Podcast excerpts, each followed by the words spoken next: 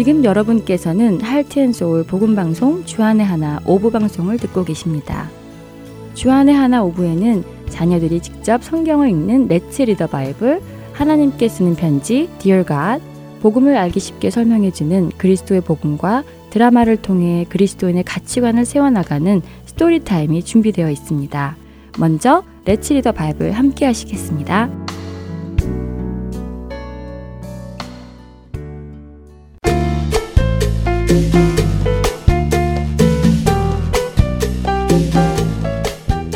애청자 여러분 안녕하세요. 레츠리더 바이블 진행의 박재필입니다.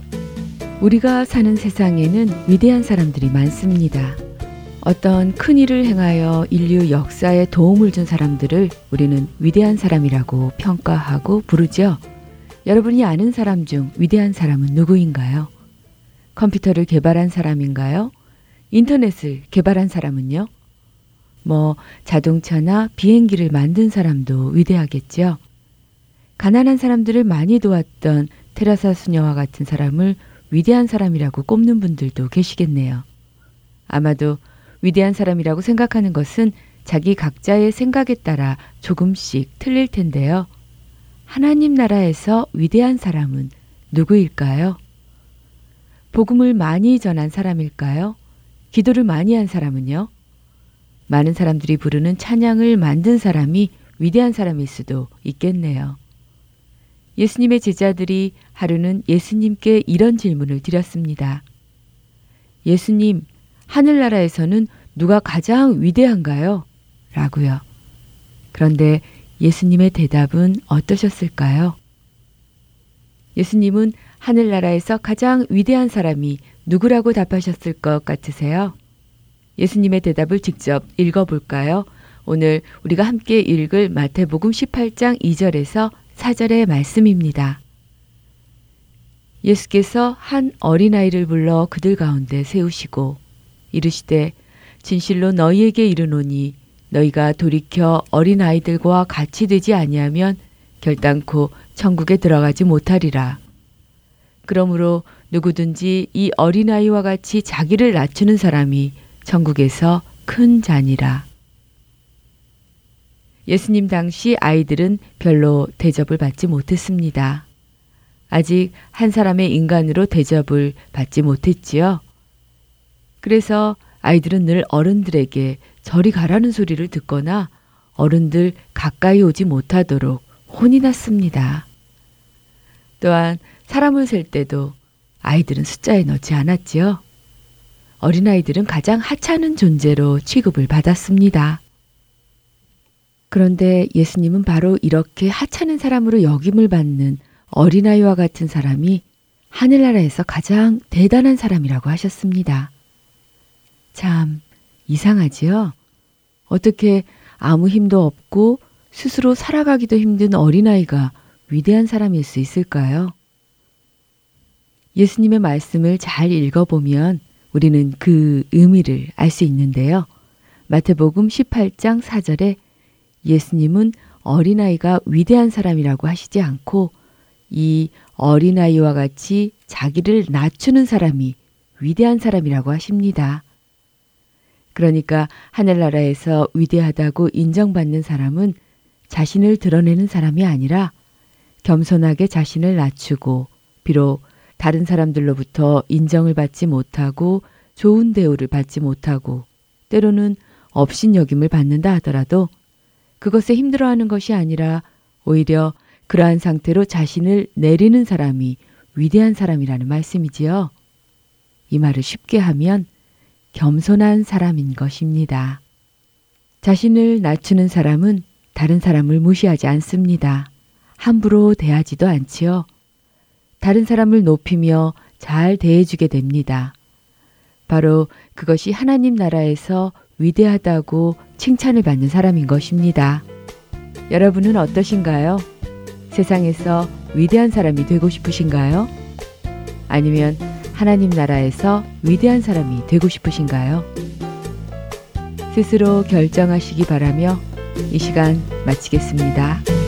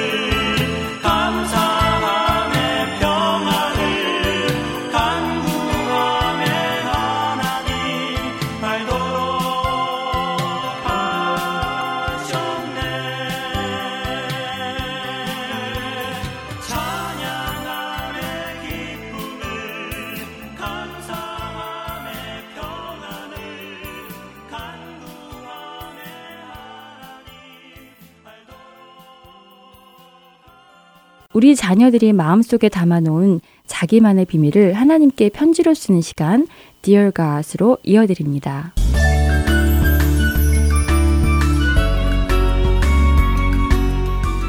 사랑의 하나님, 오늘 학교에서 축구 경기 있었던 거 보셨죠? 꼭 우리 반이 이기기를 바랬는데 어이없게도 지고 말았어요. 경기가 거의 끝날 때쯤 제게 정말 좋은 기회가 왔는데 그것도 골대 바로 앞에서 말이에요. 근데 공을 갖고 있던 제임스가 내가 아닌 크리스에게 패스를 했지 뭐예요.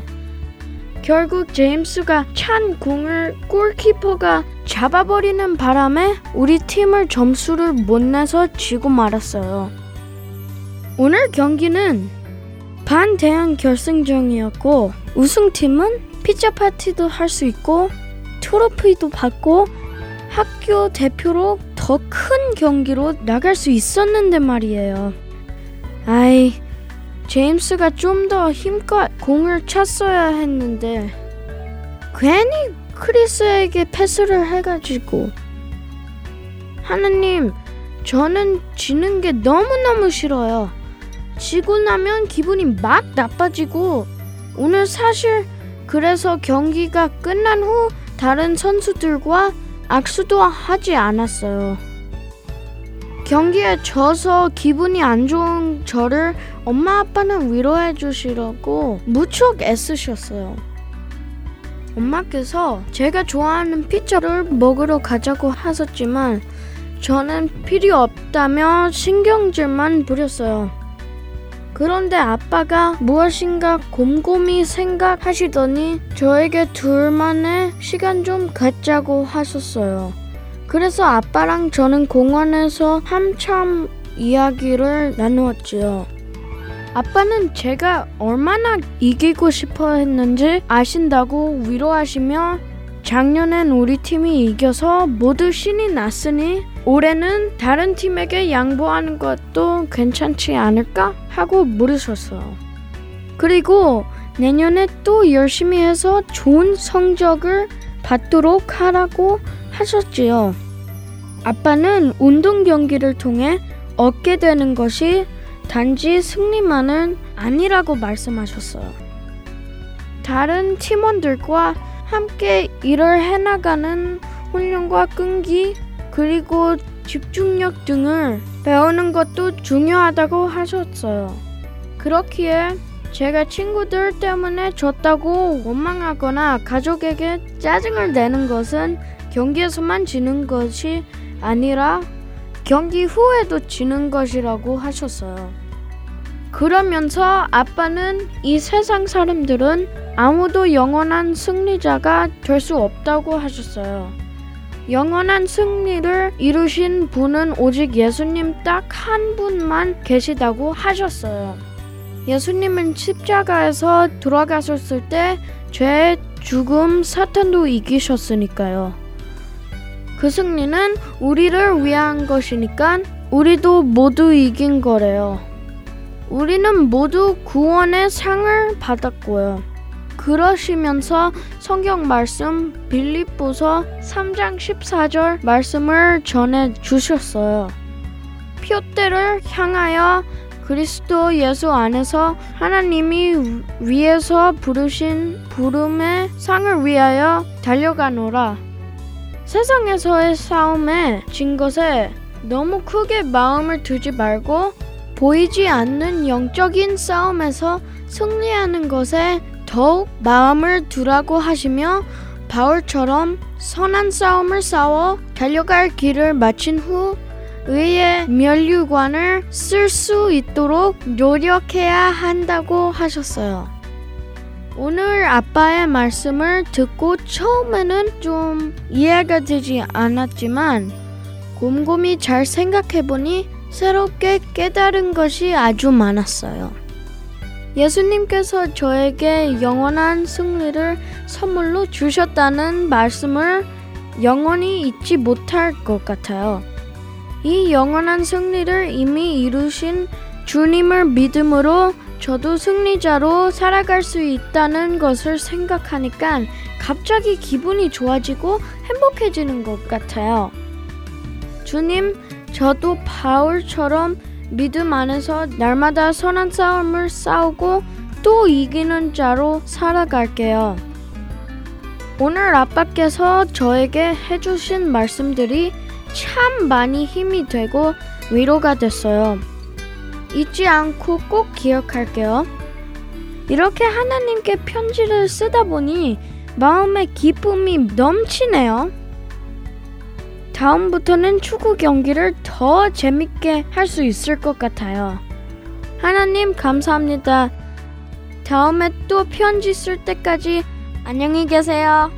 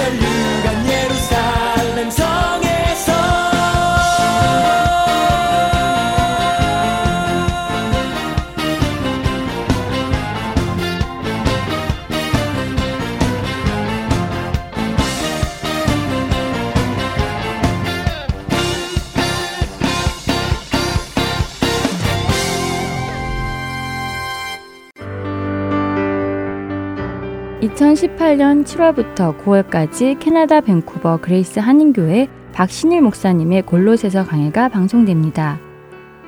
각종 이단들로부터 복음이 흔들리고 있던 골로새 교회에게 바른 신앙과 복음을 다시 세우기 위해 쓴 바울의 편지 골로새서 강해를 통해 우리의 신앙도 다시 한번 올바로 세워지기를 원합니다. 박신일 목사님의 골로새서 강해 주안의 하나 3부에서 방송됩니다.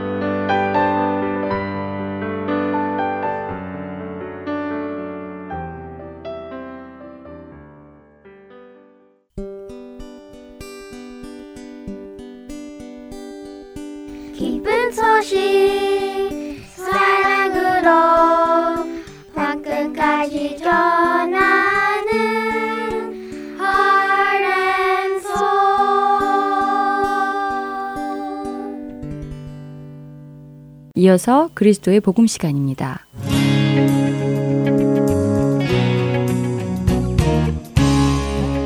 애청자 여러분 안녕하십니까? 그리스도의 복음 진행의 최승진입니다. 지난 시간에는 거듭남, 다시 태어남에 대해 함께 나누었습니다. 첫사람 아담에게서 난 모든 사람은 사망에 이르고 이 사람들이 사망에서 생명으로 옮겨지기 위해서는 두 번째 아담, 예수 그리스도를 통해 다시 태어나야 하는 것임을 나누었습니다.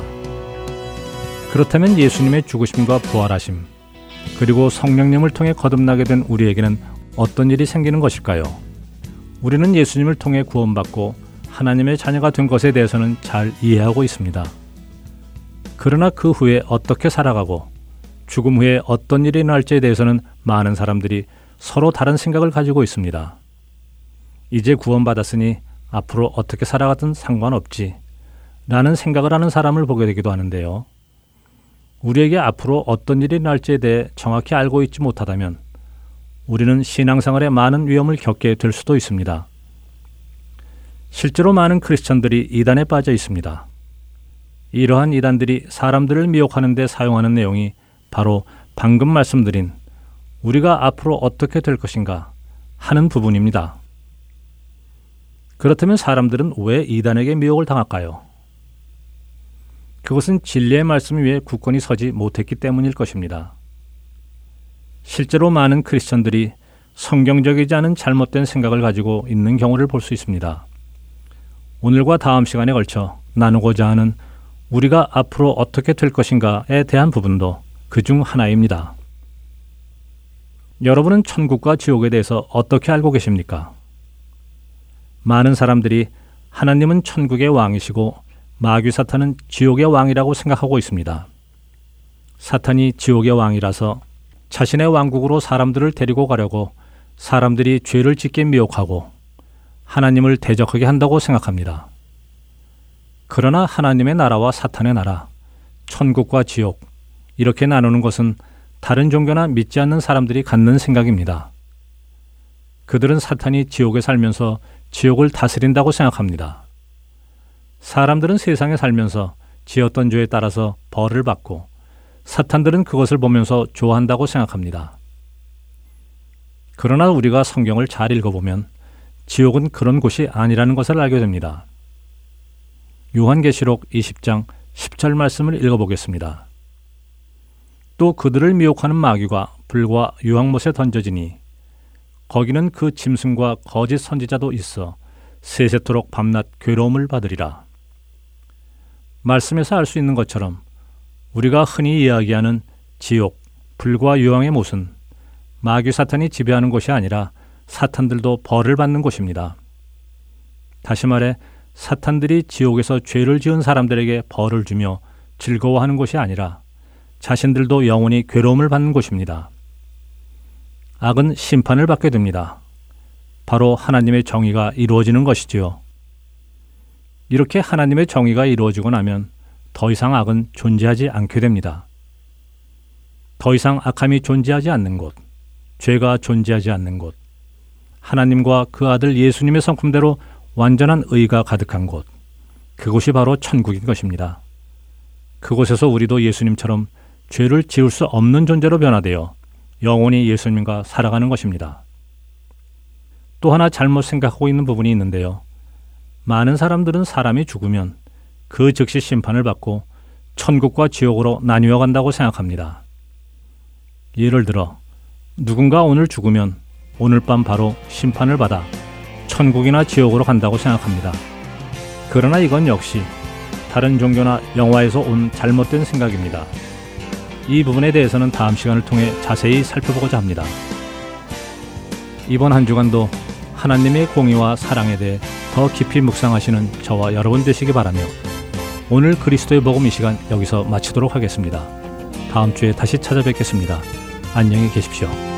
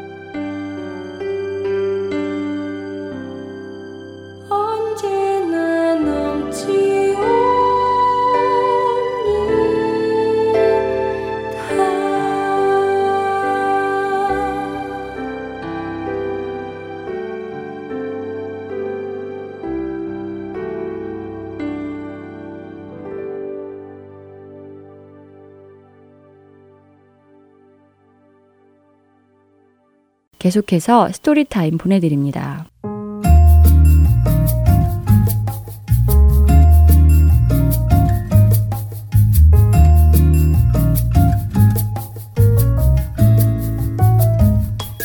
애청자 여러분 안녕하세요. Story Time 진행의 최소영입니다. 오늘 스토리의 제목은 모든 길은 로마로 통한다인데요. 이 말은 원래 로마 제국에 발달된 도로망을 일컫는 것인데 또 다른 의미로도 사용되고 있습니다. 바로 무엇을 믿든 결국은 진리로 향하게 된다라는 의미이지요. 예수님을 믿든 불교를 믿든 그냥 나 자신을 믿든 무언가 열심히 믿고 그 길을 따라 살면 결국 그 끝은 모두 같은 진리에 이르게 된다는 말입니다. 이것을 옳다고 여기는 사람들이 참 많이 있습니다. 그렇기에 세상 사람들은 예수님만이 진리라고 하는 기독교에 대해 다른 것을 포용하지 못하고 편협하다고 비판하지요. 아마 우리의 자녀들도 언젠가 세상의 이러한 비판과 질타를 경험하게 될 것입니다. 진리에 대한 세상의 잘못된 생각에 요동하지 않고 우리 자녀들이 성경이 말씀하시는 진리를 따라 살아가도록 오늘 스토리를 함께 나누시고 말씀을 가르쳐 주시길 바랍니다. 먼저 오늘 스토리의 줄거리 들려드리겠습니다. 할아버지 그리고 형 데비와 함께 소풍을 나온 브라이언은 이미 올리브를 많이 먹었지만 더 먹고 싶다고 할아버지를 조릅니다. 할아버지와 형은 브라이언이 배탈이 날 것을 걱정했지만 끊임없이 올리브를 달라고 조르는 탓에 어쩔 수 없이 조금 더 주었지요. 소풍을 나와 기분이 좋은 데비는 소풍 나온 것이 마치 천국을 가는 것처럼 아름답다고 말합니다. 그러다가 소풍 장소까지 오는 길이 여러 갈래로 갈라져 있는 것을 보곤 집으로 가는 길이 어느 쪽인지 몰라 혼란스러워 하는데요. 이에 할아버지는 야생꽃이 예쁘게 자라난 길을 가리키며 그 길이 집으로 가는 길이라고 브라이언을 안심시켜 주었습니다. 그러자 브라이언은 주일학교 선생님 그레이스의 말씀이 기억난 듯 어느 길인지가 중요한 것이 아니라 결국 천국에 도착하기만 하면 된다고 하셨어요. 라고 할아버지께 이야기합니다. 옆에 있던 데비도 브라이언의 말을 거들며 맞아요. 어느 종교이던 어느 길을 택하던 결국 천국에 도착하기만 하면 된다고 배웠어요. 라고 말했지요. 잠자코 이야기를 듣던 할아버지께서는 아이들에게 선생님의 말씀을 믿지 않았으면 좋겠다고 하시며 그것은 성경적으로 맞지 않는 잘못된 가르침이라고 하십니다. 데비와 브라이언은 혼란스러워하며 그 이유를 묻습니다. 할아버지는 요즘 교회나 주일학교에서도 성경을 올바르게 가르치지 않고 심지어는 성경책을 사용하지 않는 것에 대해서 유감스러워 하시며 성경에 적혀 있는 말이 아니라면 그 어떤 위대한 사람의 가르침이라 할지라도 무조건 믿는 것이 아니라 성경 말씀을 중심으로 판단해야 한다고 하십니다. 할아버지는 요한복음 14장 6절 예수께서 이르시되 내가 곧 길이요 진리요 생명이니 나로 말미암지 않고는 아버지께로 올 자가 없느니라 라고 하신 말씀을 읽어주시며 이 구절이 바로 그레이스 선생님의 가르침과는 정반대이고 옳지 않다고 설명하십니다.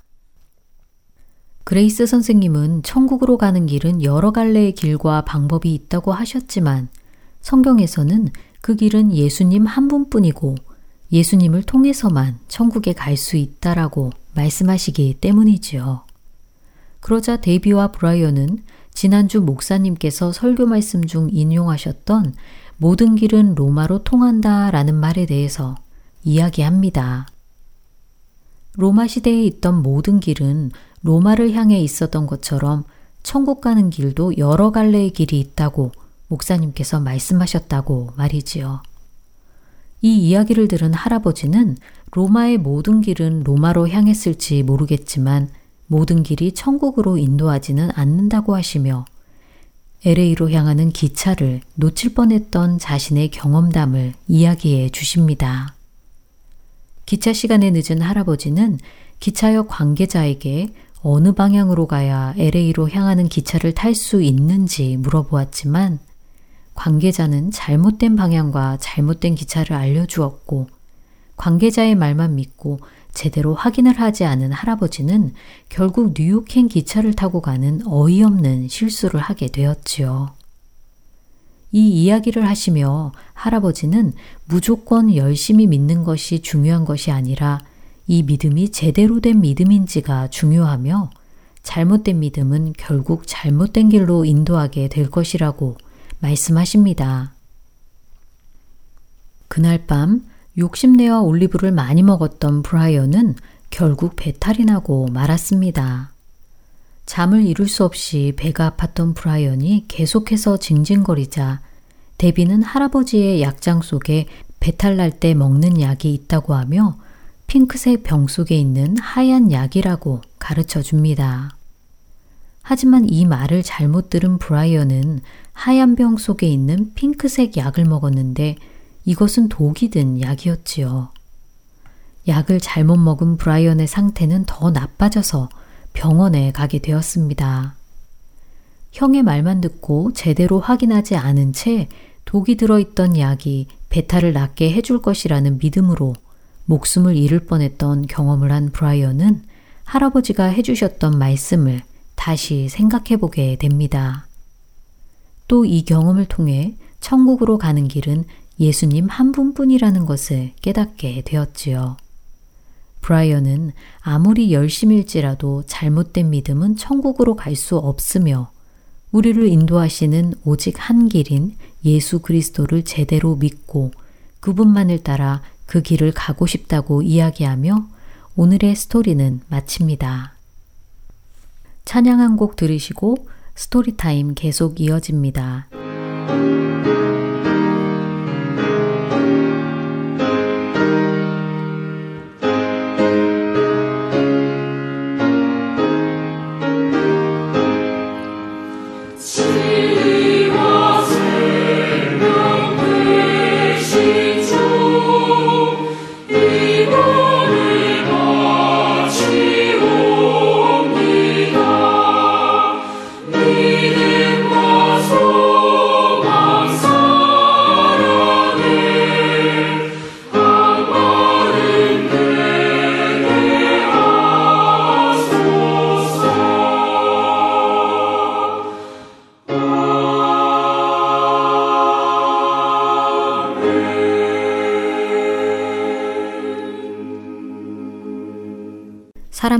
자기 나름대로 진리, 구원, 천국 등에 대한 믿음을 가지고 있습니다. 오늘 스토리에 나온 대로 천국으로 가는 길은 여러 가지이고 모든 종교는 결국 천국으로 향한다고 믿는 사람들도 있지요. 그렇다면 우리는 무엇을 근거로 그들의 믿음이 잘못되었다는 것을 알 수 있을까요? 바로 성경 말씀을 근거로 천국으로 가는 길은 여러 가지라는 것이 잘못되었다는 것을 알 수 있습니다. 세상 사람들은 자신의 생각이나 다른 사람의 생각을 근거로 자기 나름대로의 믿음을 갖고 살아갑니다. 결국 자신이나 누군가의 생각이 모든 것의 판단 기준이 되는 것이지요. 그러나 하나님을 믿는 자들은 하나님의 말씀인 성경이 모든 것의 기준이 됩니다. 스토리에서 할아버지가 아이들에게 이야기해 주셨듯이 아무리 위대한 사람의 가르침이라 할지라도 성경 말씀을 중심으로 판단해야 한다는 것이지요. 아무리 친절하고 상냥한 주일학교 선생님일지라도 혹은 목사님일지라도 그 가르침이 성경이 말씀하시는 것이 아니라면 옳지 않다는 것입니다. 우리는 모두 인간의 한계를 잘 알고 있습니다. 아무리 인간이 뛰어나고 지혜롭다 할지라도 창조주 하나님 앞에서 인간은 하나님의 뜻과 역사를 거스를 수 없는 피조물일 뿐이지요.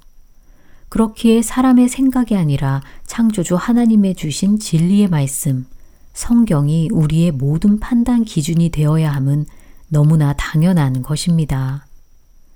자녀들에게 이것을 꼭 가르쳐 주시기 바랍니다. 우리의 자녀들도 각자 유명한 위인들이나 좋아하고 존경하는 어떤 사람들의 생각과 가르침을 받아들이고 따르게 될 수도 있을 것입니다. 그러나 그보다 먼저 성경 말씀을 통해 분별하고 판단할 수 있도록 자녀들에게 말씀을 부지런히 읽히고 가르쳐 주는 우리들이 되길 소망합니다. 그렇다면 우리의 모든 기준이 되는 진리의 말씀 성경은 구원의 길이 무엇이라고 말씀하시나요? 천국에 이르는 길이 여러 가지라는 말이 옳지 않음을 어떤 말씀을 통해 알 수 있을까요? 성경은 분명히 예수님만이 구원의 길이라고 말씀하십니다. 다른 길은 없고 예수님을 통해서만 아버지 하나님께 갈 수 있다는 것입니다. 요한복음 14장 6절에서 예수께서 이르시되 내가 곧 길이요 진리요 생명이니 나로 말미암지 않고는 아버지께로 올 자가 없느니라 라고 기록되어 있지요. 또한 사도행전 4장 12절에서도 다른 이로서는 구원을 받을 수 없나니 천하 사람 중에 구원을 받을 만한 다른 이름을 우리에게 주신 일이 없음이라 하였더라 라고 말씀하십니다. 지금과 마찬가지로 초대교회 시대에도 예수님 외에 천국으로 가는 다른 길이 있다고 믿었던 사람들이 있었습니다. 어떤 유대인들은 율법을 지키고 할례를 받아야 한다고 했지요. 그러한 자들의 가르침을 바울은 다른 복음이라고 부르며 다른 복음을 전하는 자는 저주를 받을 것이라고 경고합니다. 갈라디아서 1장 7절과 8절입니다. 다른 복음은 없나니 다만 어떤 사람들이 너희를 교란하여 그리스도의 복음을 변하게 하려 함이라. 그러나 우리나 혹은 하늘로부터 온 천사라도 우리가 너희에게 전한 복음 외에 다른 복음을 전하면 저주를 받을지어다.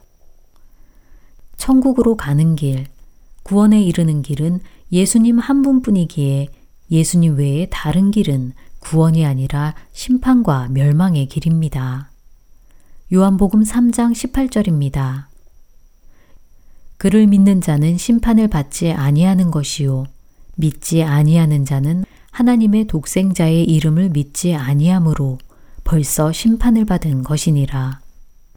자녀들에게 천국으로 가는 길은 예수님 한 분밖에 없으며 예수님이 아닌 다른 길은 멸망과 심판의 길임을 성경을 통해 가르쳐 주시길 바랍니다. 누군가 다른 복음을 들고 미혹해 하고자 할지라도 우리 자녀들이 하나님의 진리의 말씀 성경만을 기준으로 분별하고 판단하여 길이요 진리요 생명이신 예수님만을 따르는 믿음의 사람들이 되길 소망합니다. 스토리타임 마칩니다. 안녕히 계세요.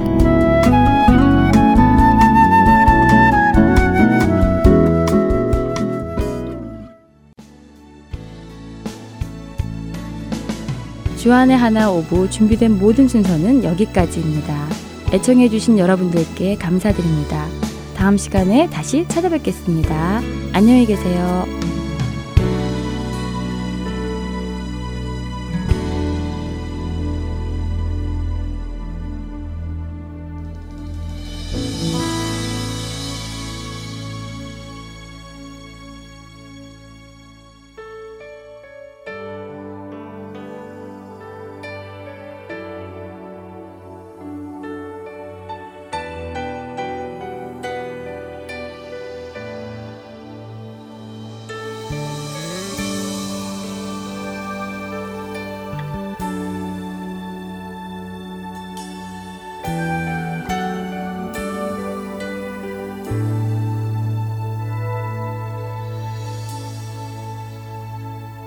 오직 예수